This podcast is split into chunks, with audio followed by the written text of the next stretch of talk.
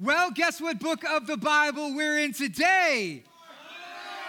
We are back in the book of Mark. If you didn't know that, that's because you are new. Today we are picking up where we left off in our study of the book of Mark that we are calling the simple gospel. If you are new to our church, you need to understand that our favorite way of preaching the Bible here, not our only way, but our favorite way of preaching the Bible is to go chapter by chapter, verse by verse, line by line until we reach the very end. It's known as expositional preaching. It's actually a core value for us. And so in March of 2018, we started chapter 1, verse 1 of the book of Mark, and here we find ourselves today in Mark chapter 13, verses 1 through 13. If you have your Bible, you can go ahead and turn there. As we get to this place in Mark, it introduces a new theme known as the Olivet Discourse or the mini apocalypse of Jesus, what some of you may have come to know as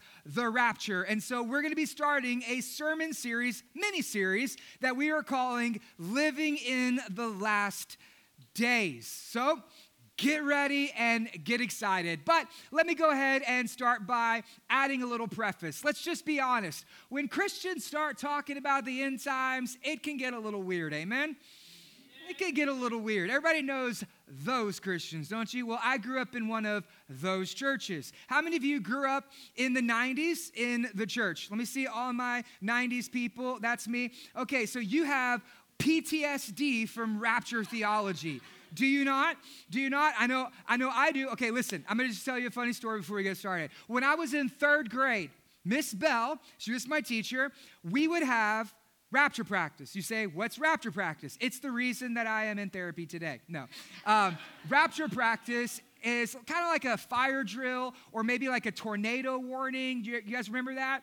Right. Well, rapture practice was similar to that. So she would actually pull out a shofar in class. If you don't know what a shofar is, you're lucky, okay? So, for those of us who were Pentecostal in the 90s, she would pull out a shofar, and it was basically a goat horn, you know, and then she would blow it like a trumpet. It'd be like, and that signifies it's the rapture. So, we all had to get out of our chairs and then we had to start doing this rapture practice, rapture practice, because we didn't want to get left behind. Right? We needed to get ready and prepared for at any moment in the twinkling of an eye, the Lord Jesus could come back. And so we need to be rapture ready. Anybody have to do that? Anybody else? Nope? Okay, well, y'all can pray for me then. and so growing up with that, what happened with me and many people who are young evangelicals today, because there was an over focus on end times theology, well, we just went in the complete opposite direction. It's where we don't want to talk about it, we don't want to think about it, we're not going to study it, right? That's for those Christians. We don't want to be one of those Christians. And so the pendulum has swung in the opposite direction.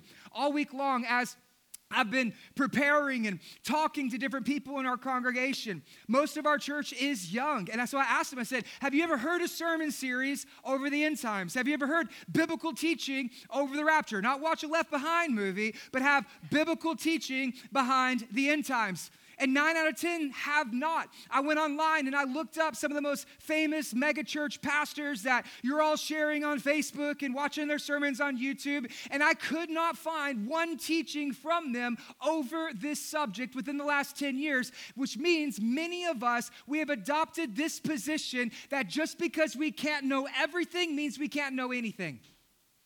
That's called ignorance, just so you know. We think just because we can't know everything means we can't know anything. So, what's the point? Why bother? Why try? Let's not talk about it. So, some overemphasize it, some underemphasize it, and then others of you here today just don't believe it. Many people just do not believe that Jesus is going to come. They would say, Well, he said that 2,000 years ago, and I checked my watch and he's still not back. So that must mean he's never coming back. He's not coming back. That the second coming of Jesus is just a myth.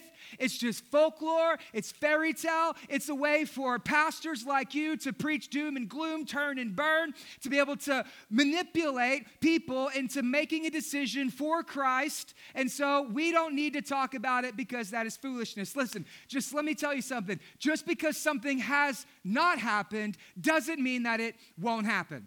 Let me give you a simple illustration that you may know. Um, you have a case on your iPhone, do you not? Do you know why you have a case? Just in case. Pun definitely intended because you never know when you're gonna break your phone. You could be leaving here today and you could drop your phone in the parking lot and shatter the case. And so you wanna make sure that you have it. Just because it hasn't happened doesn't mean that it won't happen. When you get in your car, you're gonna wear your seatbelt. I hope you wear your seatbelt. Please wear your seatbelt. When you get in a car, wear your seatbelt. Why? Because you never know. Someone could come and sideswipe you at any moment and your head could go flying through the windshield. You wanna be ready, you wanna be prepared because just in case, it hasn't happened doesn't mean that it won't happen. It's the same thing when it comes to the second coming. Let me dig down just a little bit deeper. Every single person in this room will die. You say that's a bummer way to open your sermon. I know. It's going to get worse, much worse. Stick around to the end. Every single person in this room is going to die. Just because you haven't died yet doesn't mean you're never going to die. Just because Jesus hasn't come back yet doesn't mean that Jesus will not return, just like he said he would. If you're taking notes, I want you to write this down. This is going to be the thought that's going to drive the rest of this sermon series. The question is not if Jesus will return, the question is when. The question is not if this is going to happen because it is going to happen. Jesus said that it was going to happen. We can believe that it will happen. The question is not if, the question is when. That's what eschatology deals with. This is the theological term for the study of the end times, eschatology. Big fancy college word, so turn to your neighbor and say eschatology. Now tell them, God bless you, please don't sneeze on me.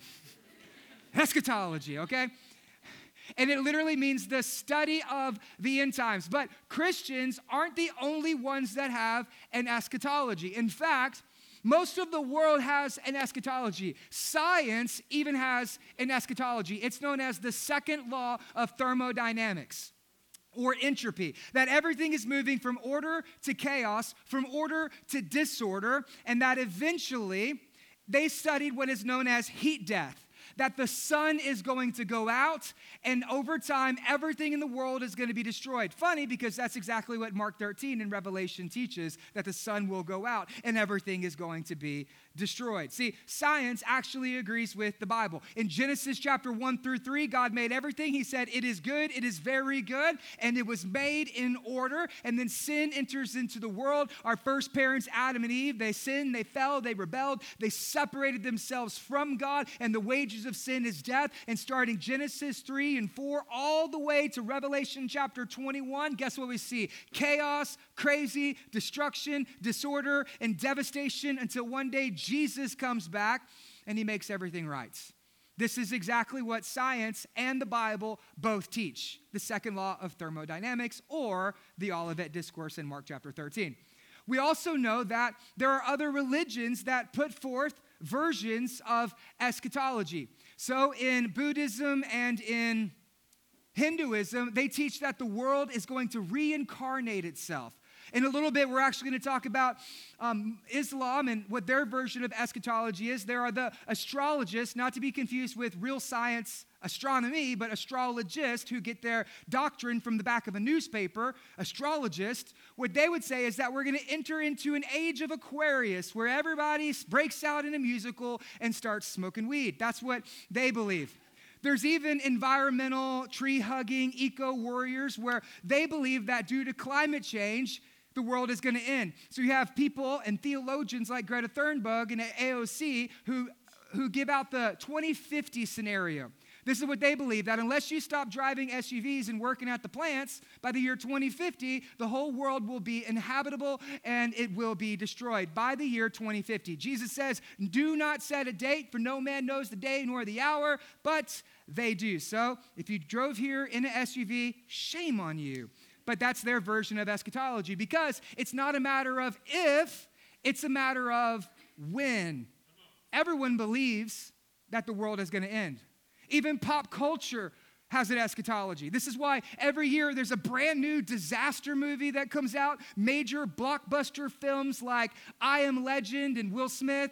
The Book of Eli with Denzel Washington, War of the Worlds with Tom Cruise, and my personal favorite, Thor Ragnarok. Which is really should be the only Thor they ever made. True or false, right? It's true. The other two, Thor Ragnarok was amazing. And you know what Ragnarok is? Ragnarok is an eschatology. It's the end of the world. Because everybody knows that this will end. The question is not if this will happen, the question is when. Jesus was clear the end will come. The question is when? And that's the question that Jesus is going to answer today for us in Mark chapter 13. If you have your Bible, turn to Mark chapter 13, and here's what the sermon title is today Six Signs of the End Times. Jesus gives us in this passage of scripture six things that we can look for and expect when the end comes. Jesus says, No man knows the day nor the hour. That's Mark 13, 37. No man knows the day nor the hour not the Son of Man, nor the angels in heaven, but only the Father. And that has speculated many people to say, well, because we don't know anything, we can't know anything at all, so what's the point? Because the very next words that Jesus says is this be alert, be on guard and keep watch. Just because you don't know everything doesn't mean you can't know anything. Jesus is very clear in his teachings about what we can expect when it comes to the end times. And here in Mark 13, 1 through 13, he gives us six signs of the end times. Are you ready? Doesn't matter. Just like he's coming, whether you're ready or not, I'm preaching, whether you're ready or not. Here we go chapter, uh, uh, chapter 13, verse 1. The first sign that you're to look for is this there will be destruction. Mark 13, 1. And he, that's Jesus, came out of the temple. One of his disciples said, Look, teacher, what wonderful stones and what wonderful buildings. Let me pause right there. The temple was one of the wonders of the ancient world. It was a massive temple complex, about 14 football fields in size and it was gilded with gold. Everywhere you look, it was covered with gold. It took them over 40 years for them to build. One stone of the temple was about the size of a railroad cart, like 40 tons. That's how massive this thing was. And as the sun was setting, the temple would shine as the sunlight reflected off of the gold and would basically blind you. It was the city of light and it would shine out. And at the end of the day, the disciples, they look and they see this wonderful building and they say, Jesus, look at that amazing building. Isn't that amazing? And then here's what Jesus says Do you see those great buildings? There will not be left here one stone upon another that will not be thrown down. Jesus says, You want to know what's really amazing? This will all be destroyed. How many of you have a friend like Jesus? like, today was great. It's all gonna burn anyway. You're like, Look, I got me a new car. Oh, well, you know what? God's going to set it on fire one day, right? How many of you have a friend like Jesus, right? Bummer, Jesus. Okay, but it's going to get worse. Here's what happens next. Do you see these great buildings? There will not be left here one stone upon another. And as he sat down on the Mount of Olives opposite of the temple, Peter, James, John, and Andrew asked him privately, Tell us when these things will be, and what will be the sign of these things that are about to be accomplished. What we find here in Mark chapter 13 is that Jesus is at the last days of his life. For three years, Jesus has been preaching, teaching, healing, revealing the kingdom of God through signs, wonders, and miracles. And he's been journeying from Galilee to the holy city of Jerusalem. And on Monday, he comes in in what is known as the triumphal entry, where he's riding on a donkey and they're waving the palm branches and singing Hosanna, Hosanna as the fulfills the messianic promises of David in the book of Psalms. And then afterwards, on Tuesday, he gets up, he heads back into the temple, kills a tree, and then he gets he starts flipping over tables. He goes full on Indiana Jones. He just goes, I want to make me a whip over here, makes him a little whip, comes back in, cracks the whip, flips over the tables, freaks out everybody, drives out the money changers, and he says, This that you might, you should know that my house will be called a house of prayer, but you have turned this into a den of robbers. And after he flips over the tables, he leaves. And he wakes up the next morning and he said, Man, that was a lot of fun getting in trouble let's do it again. And so Wednesday morning, he wakes up, goes back into the temple, and he gets in five fights conflicts with the religious leaders. I mean, it is back to back to back to back. It's basically like a royal rumble. Here come the scribes over the top turnbuckle. Here come the Pharisees, clothesline. I mean, it is just pile driving, the Sanhedrin just dropping them down. That's Jesus on Wednesday. After the Royal Rumble Battle Royale with the religious leaders, and a 10 hour sermon. Y'all think my sermons were long. You're like, we got to beat the Baptists to Chili's. Listen, there were no Baptists in Jesus' day. All right? So you ain't beating them to Chili's today either. so here's what we see that happens. After the 10 hour long sermon from Jesus, he leaves with his disciples and he goes through the Kidron Valley and he heads back up to what we see right here, the Mount of Olives. And as they're up on the Mount of Olives and they're looking over the beautiful city and the wonderful buildings, the disciples say, Jesus, aren't these buildings amazing? And Jesus says, You know, it's going to be even more amazing. They will all be destroyed. The first sign that you look for when it comes to the end times is this there will be destruction. What I find fascinating about this text is that the disciples, they don't argue with them. They're not like, Jesus, you're crazy. Jesus, that's impossible. See, for them, the, the temple was the center of all religious activity. Every year they would go to the temple for all of their history and they would perform sacrifices and give their tithes. They would have their sins to be atoned for. It was the center for the Jewish faith. It was considered to be indestructible. But yet, Jesus in this moment says it's all going to be destroyed. And they don't argue with them, they don't disagree with him, they don't fight with them. Instead, here's what they say Tell me more. Tell me when. They've been with Jesus for three years. They've seen him raise the dead, walk on water, feed 5,000. They've heard him say some crazy things already, like, like, I am the Son of Man, and I will be dead and resurrected in three days, and handed over to the chief priests and scribes and beaten. This fulfills the prophecy. They're like, I'm going to believe this guy. And Jesus here says it will all be destroyed. And he doesn't say, they don't say, no way. They say, tell me when. Because remember, it's not a matter of if, it's a matter of when. So, when will the temple be destroyed? Well, if you're a student of history and the Bible, you know that in 70 AD, the temple was destroyed. That Rome laid siege in a four year war with Israel and came in.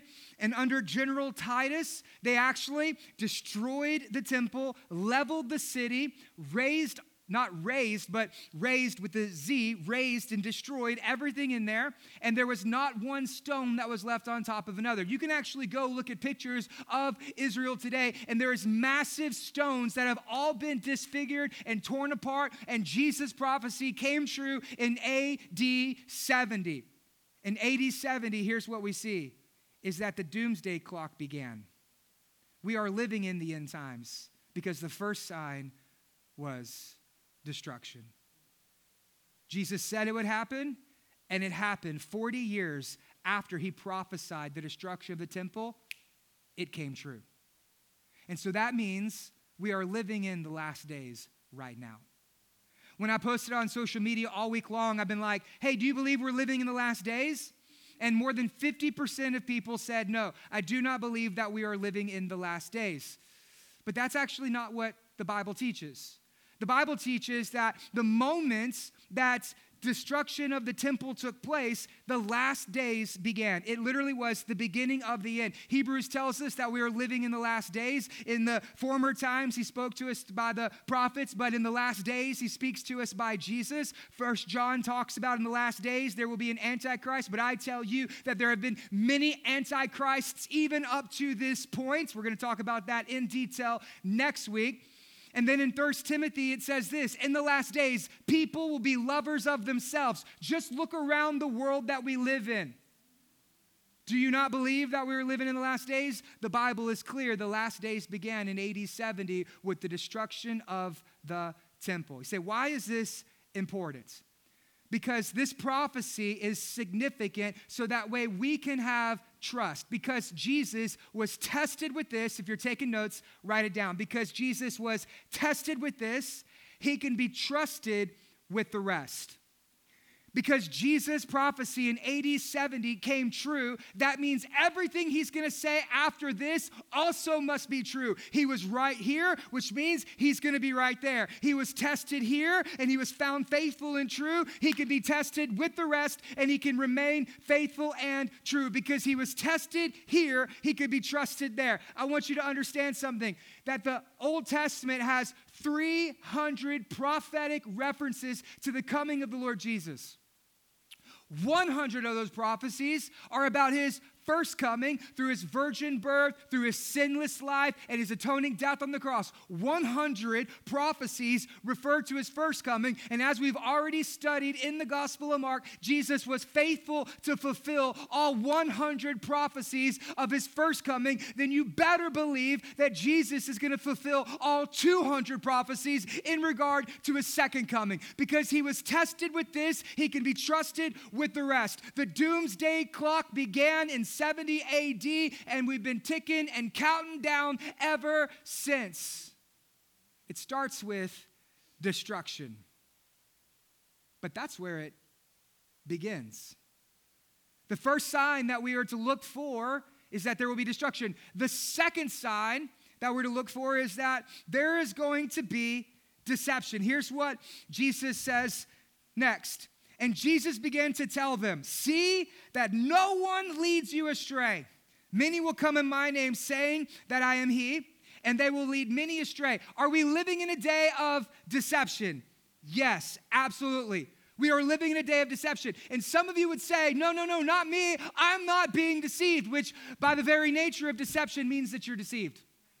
Because people who are deceived don't actually know that they're deceived. That's how deception works. He says, See that no one leads you astray. Here's what you need to know. I want you to grasp this because this is so incredibly important. If you don't know what you believe, you will end up believing anything.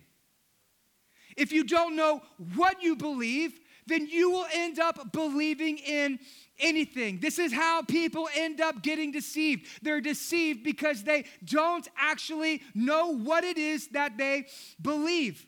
And right now, it's very popular for us to say that all religions basically teach the same thing that you have your truth and they have their truth and there's multiple paths and many ways that we can all get to god. That all religions basically they teach the same thing that there's one god and it goes by many names. Some call him krishna some say vishnu some say allah some say jesus but they're all basically the same. Let me tell you something is that we call people different names because they're different people.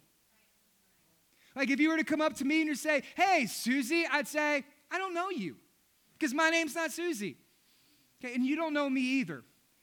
We call people by different names because they're different people. And there are different gods, but there's only one real God. Jesus says it like this I am the way, the truth, the life. No one comes to the Father except by me. And I would submit to you this that behind every false God is really a demon in disguise seeking to deceive you. And if you don't know what you believe, then you will end up believing anything. And this is why I get so concerned for those of you who are young, college age, and you have Wi Fi connection and social media because you've been taught critical theory, but you have not been taught critical thinking.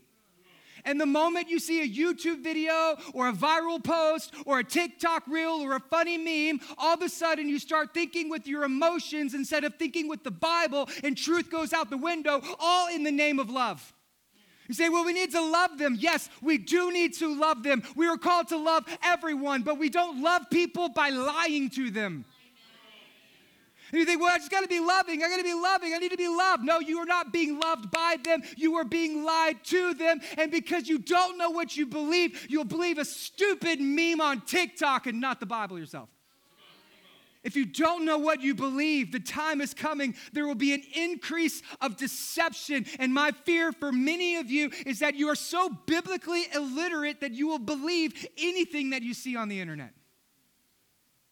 If you don't know what you believe, then you will end up believing in anything. And this started in AD 70 in, in Rome. In Rome, they actually had what is known as the emperor cult. And so every Caesar and Nero and Caligula and Titus, they would set up their political leaders to be their gods. Kind of sounds familiar, doesn't it? People worshiping politics. Okay, you can go listen to that sermon a few weeks ago, but either way. And it continued on in the invention of Islam in the fifth and sixth century. Just so you know, not all religions are the same. And saying that is ignorant, and they're diametrically opposed, and that is kind of offensive. If you would go up to a Muslim and say, Do you believe the same things that the Buddhist believes? They would tell you, No, not at all. If you were to come up to a Bible believing, faithful Christian and say, Do you believe the same things that the Muslims believe? We would say, No. And they would also disagree with you because we hold different doctrines and different theologies and we believe radically different things. So in Islam, they do not believe that Jesus is the Messiah. They believe that he was a prophet in a line of prophets to prepare the way for Muhammad, the greater prophet. They do not believe that Jesus died for our sins. They do not believe that Jesus died on a cross. They do not believe that Jesus was the Son of God, fully God, fully man. They do not believe that Jesus resurrected from the grave. Here's what they believe that after Jesus' life, he was taken up into the clouds like Elijah, and one day, yes, Jesus will return. But as he returns, he's going to come back to help set up the 12th caliphate with the 12th Imam. And then upon his second coming, he's going to travel around the world and he's going to destroy crosses and he's going to destroy churches and he's going to murder Christians and he's going to remove the tax that allows um, non Muslim people to live in Muslim land, basically saying you have to convert to become a Muslim or death upon you all. And Jesus going to remove that tax. After he's finished with that, he's going to come back to the to the do the Hajj. He's going to salute Muhammad. Muhammad from the grave is going to salute you as if to affirm him. And then Jesus is going to marry a woman, produce children, and die of old age. Just so you know, we're not the same. If you don't know what you believe, then you will end up believing in anything. But there's also false doctrines and false teachings and deception under the guise of Christianity. That's how you end up with end time cults like Jehovah's Witness. The Jehovah's Witness is an end time cult where they believe they are the 144,000 prophesied in the book of Revelation and they're the only pure church, and everybody else is apostate. But they also believe that Jesus is actually uh, Gabriel, the archangel, and that he didn't rise with a physical body, but with a spiritual body, which is a heresy called Gnosticism, which has been condemned since the third century in Christianity. We do not believe that. And then you have Mormons who believe that Jesus is the half brother of Lucifer and that he was just a man who ascended to become his own Elohim God and that he has a, another planet where he has polygamous wives and fantasies, and he populates that world with spirit babies. You say, well, how did you come to that? Well, when you die, you get your own planet to populate with spirit babies, not ladies. No, men, that's you, polygamous, right? Women, I'm sorry, but you know. Um, hey, look, I'm married to one woman. That's one woman too many sometimes. So I'm just saying. so I could barely, have, she, she's to beat me up when I get home. That's what's to happen. You say, well, Byron, how do you know that? Well, because John Smith was visited by an angel named Moroni.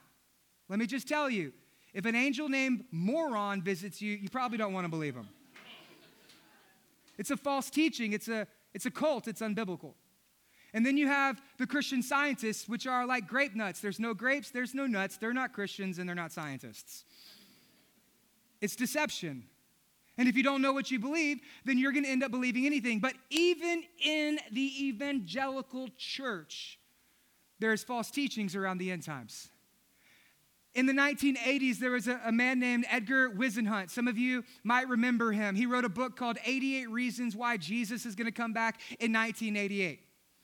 And this caused massive panic in the church of the day. He would actually send thousands of copies to pastors. Millions of copies were sold in Bible bookstores nationwide, and people were panicking. They were selling their houses, cashing out all of their retirement in stocks and bonds, and they were moving to Jasper.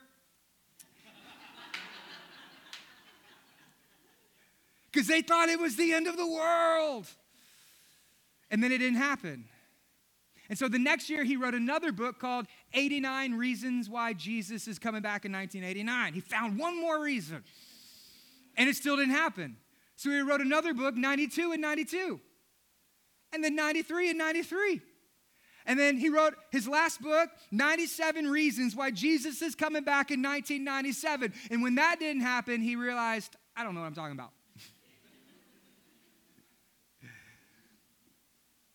but people believed him. Because if you don't know what you believe, then you will believe anything. There is a increase of deception that is continually increasing throughout the generations. Jesus says, How do we know the end is going to come? He said, There will be deception. The third sign that we look for is this there will be devastation. Here's what Jesus says He says, And when you hear of wars and rumors of wars, do not be alarmed. This must take place. But the end is not yet. The end began in AD 70, but the end is not yet. This is but the beginning of the end. Here's what he goes. He goes on and says, The end is not yet. For nation will rise against nation, kingdom against kingdom. There will be earthquakes there in various places. There will be famines, but these are but the beginning of birth pains. We call this 2020. Amen. Hey, how many of you remember back in January? I know that was a long time ago. January 2020 was like a decade ago. But back in January 2020, how many of you remember when World War III almost broke out? Do you remember that? You're like, I don't really remember that. You know why? Because the next week, Australia caught on fire. And, and wildfires devastated pretty much the entire continent. Do you remember that? You're like, no, I don't remember that. Because the next week, there was a cruise liner in the Gulf of Mexico with people quarantined because there was a mysterious virus on the boat. They didn't want to let it get out. And you know what that ended up becoming? Uh, 2.9 million COVID deaths that spread a pandemic all across the world. And in the middle of even the pandemic, what we saw was that we had we had race riots and we had you know people being murdered in the streets. We had antifa and anarchist organizations burning down entire cities. We had republicans storming the white house. We had a presidential election three hurricanes and a partridge in a pear tree. It was a wild year. How many of you remember murder hornets? Like that was a thing.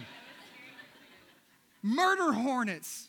For real like, how many of you during 2020, you were like reading Revelation in the fetal position, loading your gun and sucking your thumb? Like, that's you, right? You're like, this is it. This is the end of the world, right? Everybody go buy bottled water, stock up on canned goods. We're out of toilet paper.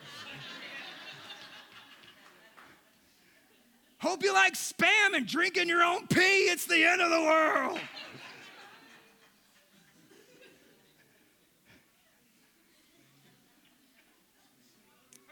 Is he always like this? Yes. Yes. I joke, but we all know that person, don't we? And if you don't know that person, you're that person.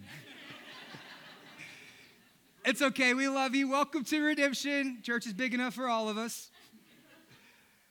I kid, but that's actually kind of what Jesus says is going to happen. That in the last days, there will be devastation. And there will be a cataclysm and there will be a devastation that the world has never seen. So, why, why does Jesus tell us this? He doesn't tell us these things to freak us out. No, he tells us the things so that way we can have faith.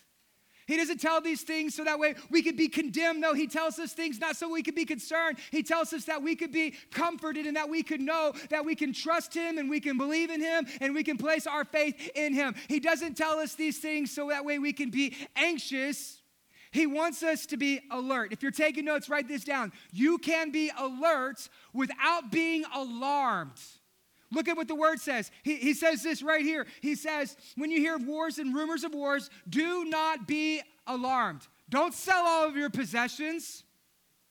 Right? Don't go in your backyard and dig a bomb shelter and go all doomsday prepper and load your garage up with non perishable canned items. Like, don't do that. He doesn't say, go do that. No, here's what he says He says that you can be alert without being alarmed. 19 times in this section, Jesus actually gives us imperatives to be aware, to be on watch, to be alert when it comes to knowing the signs of the end times.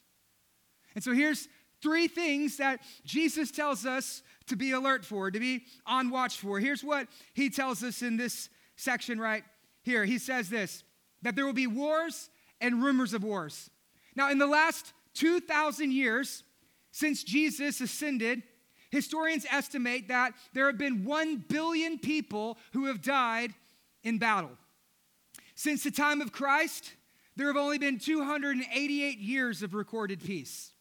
And those years are not in succession, they're sparse and spread out throughout human history. In World War I and World War II, 115 million people died due to that war. In American history, we have fought 93 wars as a nation.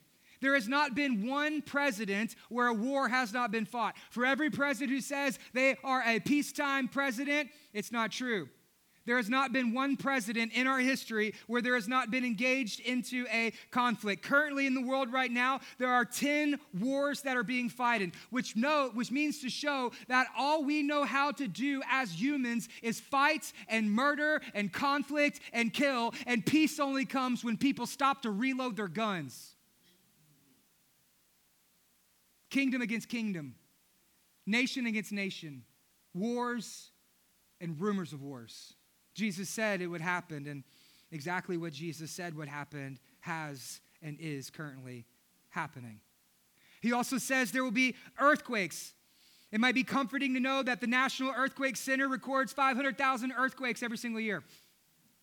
20,000 earthquakes are measured on a Richter scale and get recorded. And just to be able to help you understand, there are 55 earthquakes that are happening every single day. And earthquakes don't have to be along a fault line, they could happen anywhere and anytime. Aren't you glad you came to church?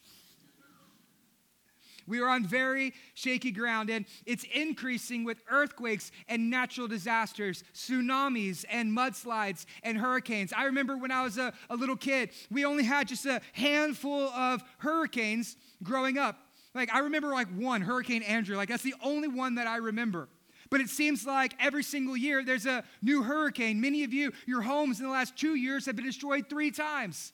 It seems like every August and September we have to basically shut down church because a hurricane is coming. Everybody evacuates. By the time we get back, there's another hurricane out in the Gulf. And scientists would speculate that this is only continuing to increase and increase the devastation that's happening. This is why global warming is a thing today.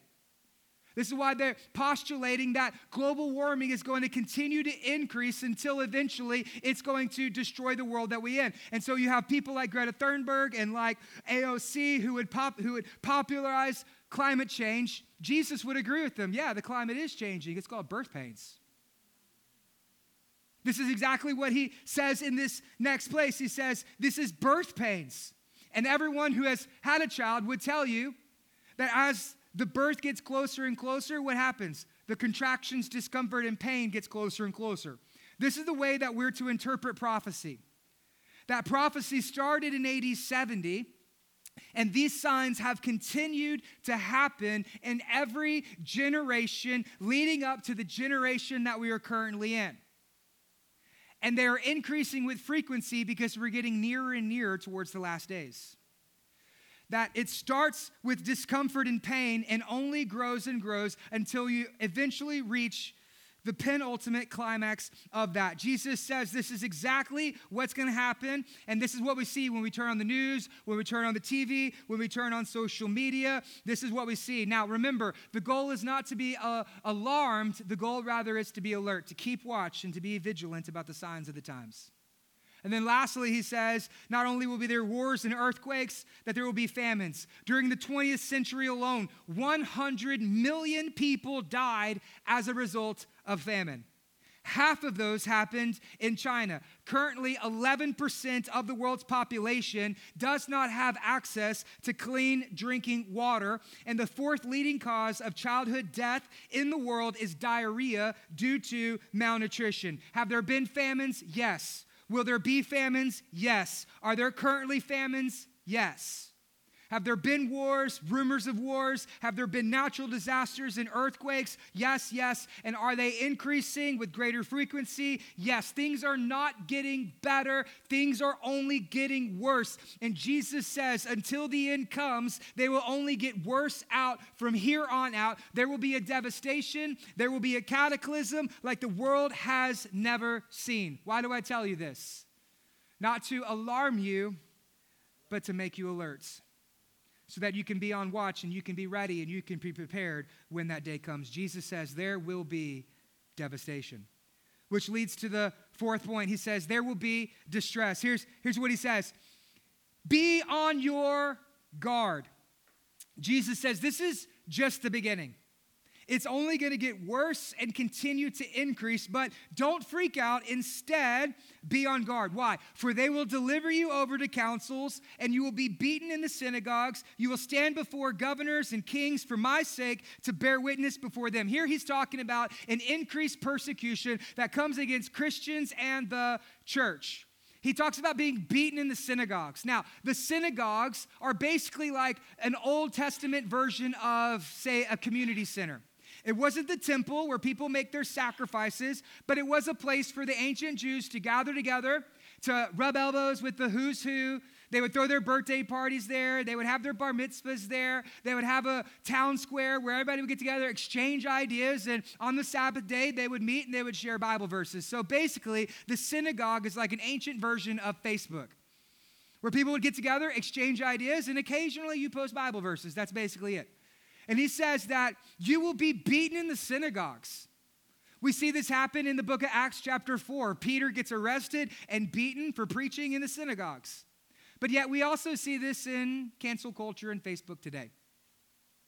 That Jesus, basically, if you want to bring it up to a 21st century paraphrase, you could say you will be beaten in the synagogues, canceled on social media, trashed on Twitter, bashed on Facebook, and your YouTube videos are going to be pulled for preaching the truth there will be an increase of persecution against the church. And here's how persecution starts persecution starts with them making fun of you, and it ends with them killing you. That's how it starts. It starts with shaming you, then silencing you, and then murdering you. Here's how it starts it starts with criticism, it moves to criminalization, and then eventually it leads to crucifixion. Ask the Jews. They could tell you how this works. Ask our brothers and sisters overseas. They could tell you how this works. There is an increase of distress that is coming towards the church. Here's what Jesus says For they will deliver you over to councils, beaten in synagogues, stand before governors and king for my sake to bear witness before them. And the gospel must be proclaimed to all nations. And when they bring you to trial and deliver you over, do not be anxious beforehand about what you're going to say, but say what is ever given to you in that hour, for it is not you who speaks, but the Holy Spirit. And brother will deliver brother over to death, and father his child, and children will rise against their parents and have them put to death. And you will be hated by all for my name's sake. In the last days, there will be an increase of persecution that comes towards the church that the world has never seen. It will be a full on onslaught against Jesus and his people. But it's important for you to know that this is actually currently going on in the world today overseas. So, right now, I want you to understand that 80% of all forms of religious discrimination happen against Christians. So don't listen to the woke parade that wants to tell you that Christians are the colonizers and that we are the ones who victimize and we are the oppressors and everybody else is the victims. Meanwhile, our brothers and sisters' blood is rolling through the streets. Don't listen to the criticism. They're trying to change the narrative to deceive us. 80% of all persecution is against Christians. Here's also what we see in the last 100 years more Christians have been martyred for their faith than in the last two millennia combined. According to the Center for Global Christianity, a study out of Gordon-Conwell University, in 2019, 90,000 Christians lost their lives for the sake of the gospel. By the time that I finish this sermon and the time that it takes for me to preach this message, 10 of our brothers and sisters will be murdered because of Jesus.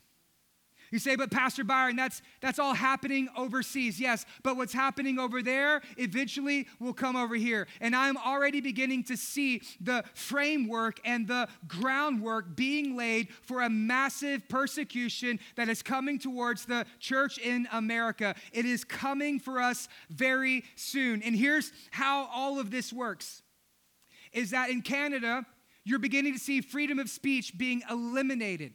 This is why you can't teach about homosexuality or transgenderism or the Bible's teaching around sexuality because that's now considered hate speech. This is how you have pastors who are getting arrested. And this is also how you have men like Jordan Peterson becoming famous because of the removal and the free speech that's beginning to take place in Canada. You see this happen in places like California where currently in California, churches are unable to reopen due to the pandemic. Churches are not able to reopen. Meanwhile, you have Hollywood celebrity crews having outdoor parties and nobody says anything about it. Small businesses not allowed to reopen, but yet, meanwhile, politicians are able to get on airplanes and get their hair done. This is how you end up having churches who are closed on Easter Sunday while in the meantime, you can go to a dispensary and you can buy your weed. You can go to Planned Parenthood and you can murder your baby. And you can go to a strip club and they can grind up and down poles and you can slip a 20 in their thong, but you can't take communion because that's dangerous. There is a framework that is being laid. It starts with criticism it moves to criminalization, then eventually it ends to crucifixion. That's why worship pastors can't have outdoor gatherings because it's dangerous. Meanwhile, Antifa and BLM can burn down cities and riots and they get hashtags and parades for their protests. And some of you are very offended about what I just said. And here's the reason why because I used your trigger words. This is called social conditioning. They are conditioning you to believe something socially. You are being socially conditioned by socially media. You are being socially deceived by demons. That's what's happening. There will be an increase of deception and there will be a great stretch of distress that comes towards the church because of the persecution that is happening. And there is a growing wave of hostility towards Christians and Christianity and religious discrimination. And it is not coming from the, it is not coming from Christians on the right, but rather is coming from the progressive left. And this is why they use big words like racist and bigot and homophobic and transphobic. And they want to call you patriarchal sexists and narcissists and all these other things that they hide anonymously behind keyboards and say because everybody's brave when they're anonymous. Social conditioning. Here's how persecution starts it starts with criticism, criminalization, crucifixion. I have a, a friend that I used to go to church with who just tweeted out she's no longer a Christian. Now she is anti Christian. And I don't know about you, but when I read the Bible, I see those words put together as anti Christ. We're against Christian. Imagine the culture saying the same things that they say about Christians about Muslims or about homosexuals or about left handed people. Imagine them saying anything about those things. It's okay to criticize Christians, but due to intersexuality, everybody else must be lifted up because we got to honor their voice. But not Christians, though, because they're the oppressors. Meanwhile, in the time it took for me to teach this rant, one person was murdered for their faith. Don't believe the hype, don't believe the lies. But Jesus says there's still hope. How many of you could go for some hope right about now? You're like, I could really go for some hope right now. Is the sermon going to get better? This week was rough. Next week, 10 things you never knew about the Antichrist. It's going to be rough too, okay? So next week, put your cup on, come to church.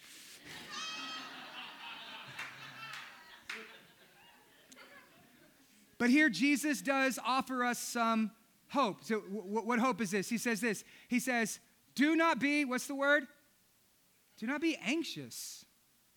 Don't be anxious about what you are going to say. Don't be anxious. Don't be fearful. Don't be afraid because on that day, it's going to be the Holy Spirit who begins to speak through you, that God the Holy Spirit is going to be working on you and working in you, and He's going to be redeeming you and empowering you and motivating you, and He is going to be working through your life for His good and for the glory of those who are around you. Don't worry, don't freak out, don't panic, don't buy a gun. Instead, be ready to preach the good news of the gospel to anyone and everyone because at the same time, there is a greater persecution, there will be a greater opportunity opportunity like the world has never seen. God will not forsake you, God will not abandon you, God will not give up on you. He'll be right there in you, working on you and through you.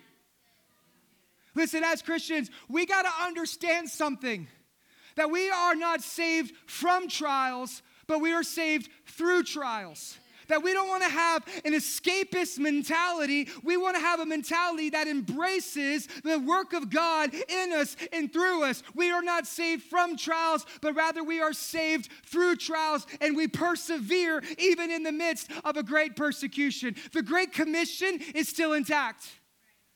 It's still our command to go and make disciples. And the last word of the Great Commission is an eschatological promise from our Lord Jesus who says, Lo, I am with you always, even until the end of the age. Do not give up. Do not give in. He is with you and will work through you for his glory. So, does that mean that I have to move to Jasper? No.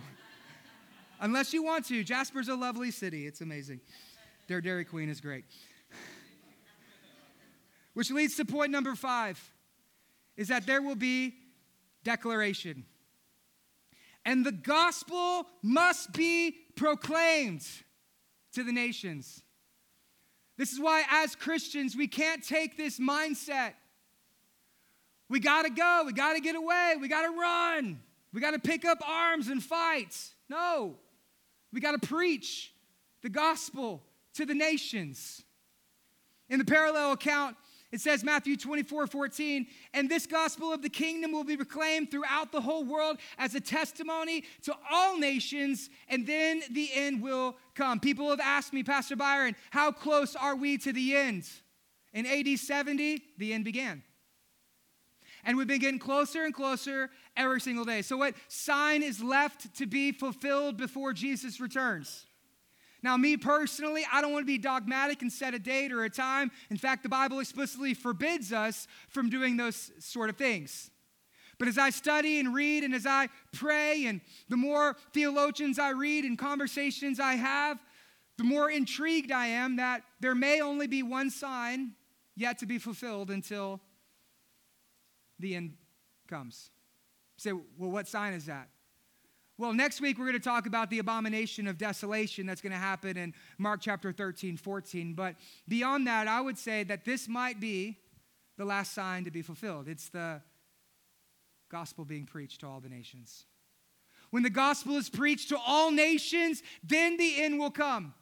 When the person in the furthest reaches of the world, where everybody has had an opportunity and a chance to hear the message of Jesus Christ, that their sins can be forgiven, that their eternity can be sure, that Jesus died in the cross for their sins, that he resurrected to overcome the grave for their sins, and no matter who they are, what they've done, where they're from, or what country or language they speak in, the good news of the gospel is for them. When everyone gets a chance to hear that, then the end will come. You say, well, how close are we to that taking place? I don't know. How close are you to being bold enough to share your faith? How close are we to seeing that happen? How active are you in doing the work of evangelism? Do you have your invite card? Every invite card you lay down, we're just a little bit closer to the end. Every time you invite a friend to church, we're just a little bit closer to the end. Every time you share your faith at work, every time you evangelize or witness with somebody else, every time a person in our church gets saved, we get just a little bit closer to the end. I'm excited that as Redemption Church, we get to be a part of the greatest missionary movement in the history of the world. Right now, there are assemblies of God missionaries on every continent, in every country, ministering and serving people all across the world. Our Southern Baptist brothers and sisters are the largest missionary force on the planet right now, with millions of missionaries on the ground. As a church, we support multiple missionaries in, in, in China, in Muslim closed nations, in atheist Europe, in South America. We partner with organizations like Live Dead, who are ministering underground churches in the Muslim world, in the Silk Road, back in Turkey, and all the way through China. We support those missionaries. 10% of our funds go towards missions giving globally and locally. We're partnered with the Church Multiplication Network. That's who we are are. We have a vision to plant 10,000 churches in the next 10 years. I'm excited about that. As a church here, we're planning by the year 2025, we want to start a second campus. My dream is that Redemption Church will have 10 locations all across Texas and Southwest Louisiana. Every time we send a missionary, we get a little bit closer. Every time we plant another church, we get a little bit closer. Every time you tithe, we get a little closer. Every dollar you give, every soul that gets saved, we get a little bit closer. I want you to know that we are closer today than we were yesterday. And tomorrow we will be one day closer yet still. If you're taking notes, write that down. We are closer today than we were yesterday. You say, well, how close are we? I remember my first CMN organization that we went to. There was a, there was a company there called the Seed Company. And they're a Bible translation company working with Wycliffe. And they believe that they will have the Bible translated into every known language on the planet by the year 2025. So by the year 2025, the gospel will be proclaimed to all the nations. Say, Byron, does that mean that Jesus is coming back in four years? No. He could come back in 40 years. He could come back in 4,000 years. He could come back tonight. Nobody knows the day nor the hour, but we do need to be on watch. We do need to be on guard, and we do need to interpret and look and see the signs of the times. Jesus says, first, this gospel must be preached to all of the nations, and then the end will come. Right now, as a church here today, we have 14 men and women who are going through the Redemption Leadership College. Many of them have a passion and a call they believe towards missions. And so, as a church, not only do we support mission work, but we're also going to be sending our very first in house missionary to Africa this year with Erica Walker. Let's all give her a big praise, big shout. Erica Walker is a deacon of our, missions and outreach department, and she's taken her RLC to become uh, ordained with the Assemblies of God. And this summer, she will actually be going on her very first short term itineration mission trip in Africa. So, Erica, we love you. Thank you so much. There will be a gospel declaration, which leads to the last point. The last thing that Jesus says in this verse has confused theologians, scholars, pastors, and third grade Christian school teachers. Here's what Jesus says The one who endures to the end will be saved. This is a haunting response to an innocent question Jesus, these temples are amazing. And Jesus says, It's all going to be destroyed. Uh oh.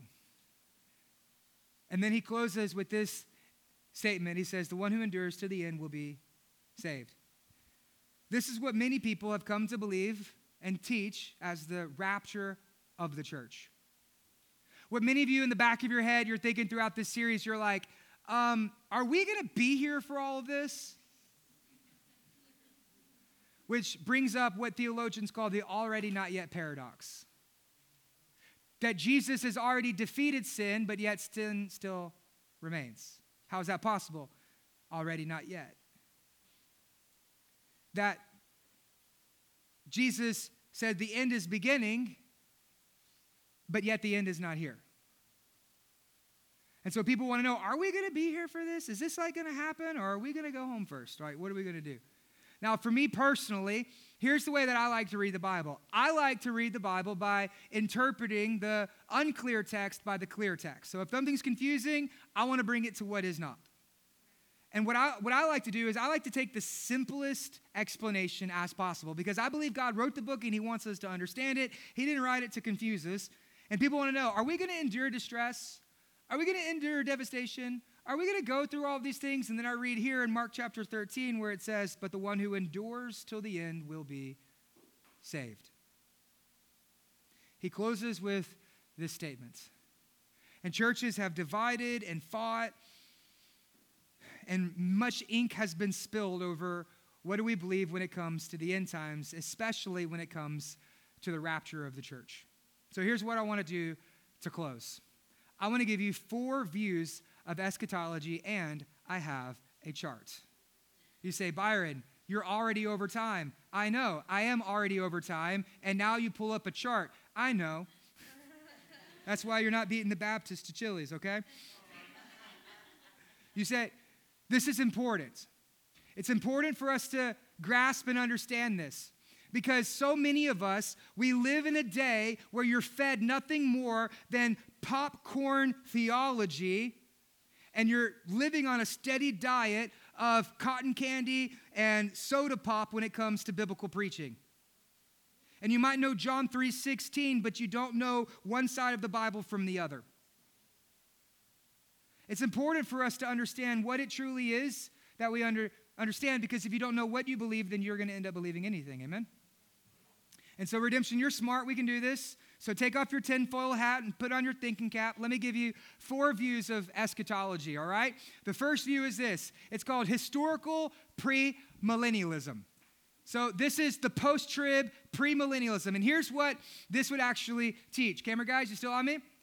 That there is a growing pains and an increase of tribulation up until we reach the moment of the second coming. The second coming, Jesus comes and then the new millennial reign begins, a thousand year of peace, and then the final judgment happens at the very end. This is called historical premillennialism, post tribulation rapture.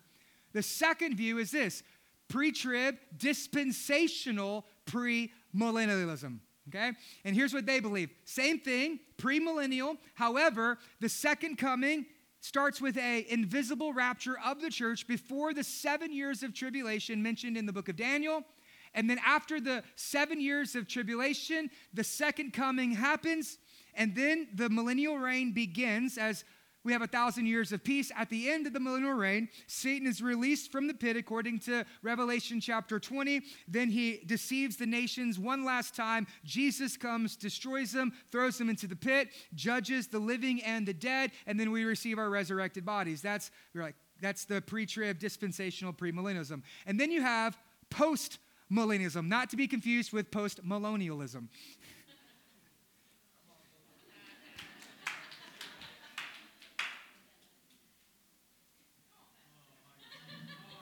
he gets it now.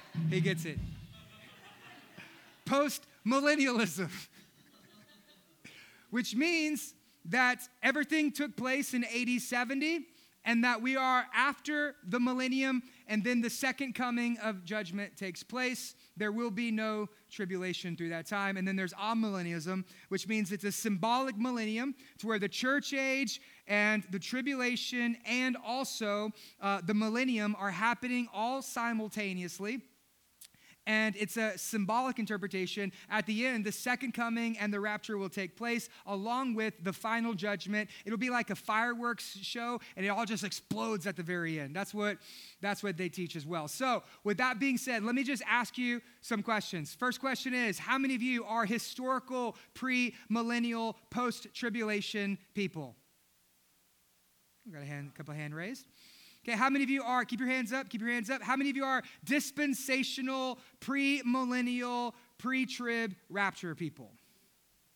How many of you are post millennial?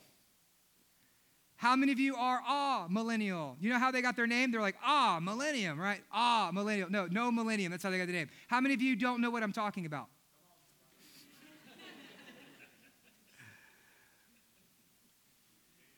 I want you to look around the room with all the hands raised.